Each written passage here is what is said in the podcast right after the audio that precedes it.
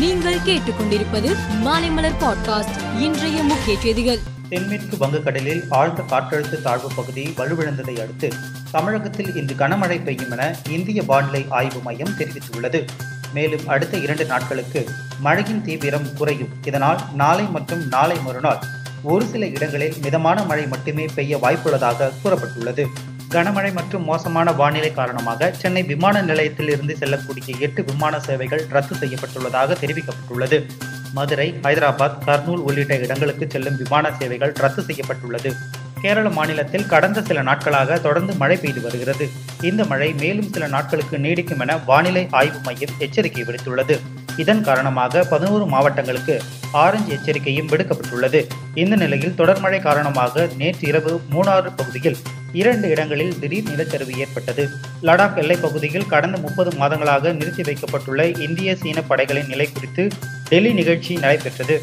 அங்கு பேசிய இந்திய ராணுவ தளபதி மனோஜ் பாண்டே கிழக்கு லடாக்கில் உள்ள எல்லை கட்டுப்பாட்டு கோடு அருகே சீனாவின் உள்கட்டமைப்பை மேம்படுத்தும் நடவடிக்கைகள் தடையின்றி நடந்து வருகிறது. எத்தகைய செயல்களையும் சமாளிக்கும் வகையில் போதுமான படைகள் மற்றும் போதுமான இருப்புகள் இருப்பதையும் நாங்கள் உறுதி செய்துள்ளோம் என்றார். அமெரிக்காவின் டெக்சாஸ் மாகாணத்தில் டல்லாஸ் நகரில் விமானப்படை சார்பில் இரண்டாம் உலகப் போர்க்காலத்தின் விமானங்கள் அடங்கிய சாகச நிகழ்ச்சிகள் நடத்தப்பட்டன.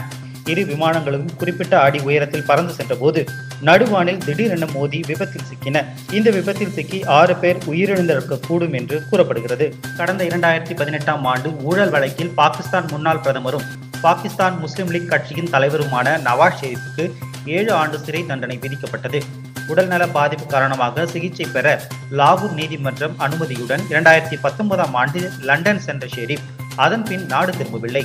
இந்நிலையில் அடுத்த பொது தேர்தலில் தனது கட்சியை வழிநடத்த வசதியாக லண்டனில் இருந்து அடுத்த மாதம் பாகிஸ்தான் திரும்ப நவாஸ் ஷெரீப் முடிவு செய்துள்ளதாக அந்நாட்டு ஊடக அறிக்கை ஒன்றில் தெரிவிக்கப்பட்டுள்ளது.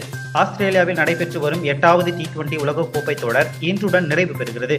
இன்று நடைபெறும் இறுதி ஆட்டத்தில் ஜோஸ் பட்லர் தலைமையிலான இங்கிலாந்து அணியும் பாபர் ஆசம் தலைமையிலான பாகிஸ்தான் அணியும் பலுப்பரட்சி நடத்துகின்றன. இரு அணிகளும் பேட்டிங் மற்றும் பவுலிங்கில் சிறப்பாக செயல்படுவதால் இன்றைய போட்டி கிரிக்கெட் ரசிகர்களுக்கு விருந்து படைக்கும் என்று எதிர்பார்க்கப்படுகிறது. மேலும் செய்திகளுக்கு மாலை மலர் பாட்காஸ்டை பாருங்கள்.